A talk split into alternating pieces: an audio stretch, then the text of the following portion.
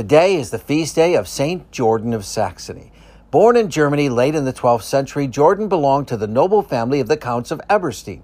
In his youth, he studied at home, but he went to the University of Paris to finish his studies, and it was there that he met St. Dominic Guzman, founder of the Order of Preachers, and he was blessed with the desire to join the Dominicans, receiving his habit on Ash Wednesday in 1220.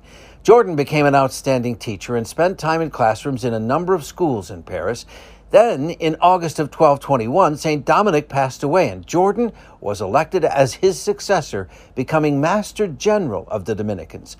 Under his leadership, over 300 priories were added, attracting more than a thousand students and professors from across Europe. On two separate occasions, he held a chair at the University of Paris and founded the University of Toulouse. However, when he was just 47 years old, there was a shipwreck as Jordan was traveling back from Palestine and his boat sank off the coast of Syria. Jordan died on this day in 1237 and is buried at the Dominican Church of St. John Acco in Israel. St. Jordan of Saxony, please pray for us. I'm meteorologist Mike Roberts for Covenant Network. Have a blessed day.